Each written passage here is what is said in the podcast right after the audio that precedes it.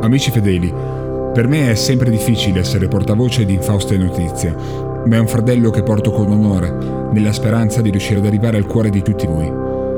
Nonostante gli interventi veloci e mirati delle forze dell'ordine, guidati dal premier Lotario e dal cardinale Rovini in persona, entrambe le nostre isole, le nostre amate Sicilia e Sardegna, sono state colpite violentemente dalla piaga che ha colpito il sud, e sembra che non vi siano sopravvissuti.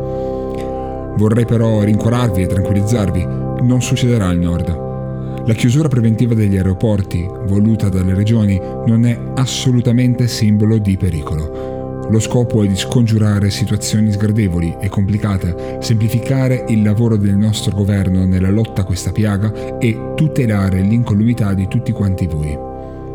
Per questo, oggi, oltre alla preghiera che ci condurrà fuori da questa situazione difficile, vorrei chiedervi di unirvi a me, nella visione e nella lettura delle linee guida rilasciate dal nostro governo, ringraziando il Presidente del Consiglio e i suoi ministri per il loro eccellente e lodevole lavoro.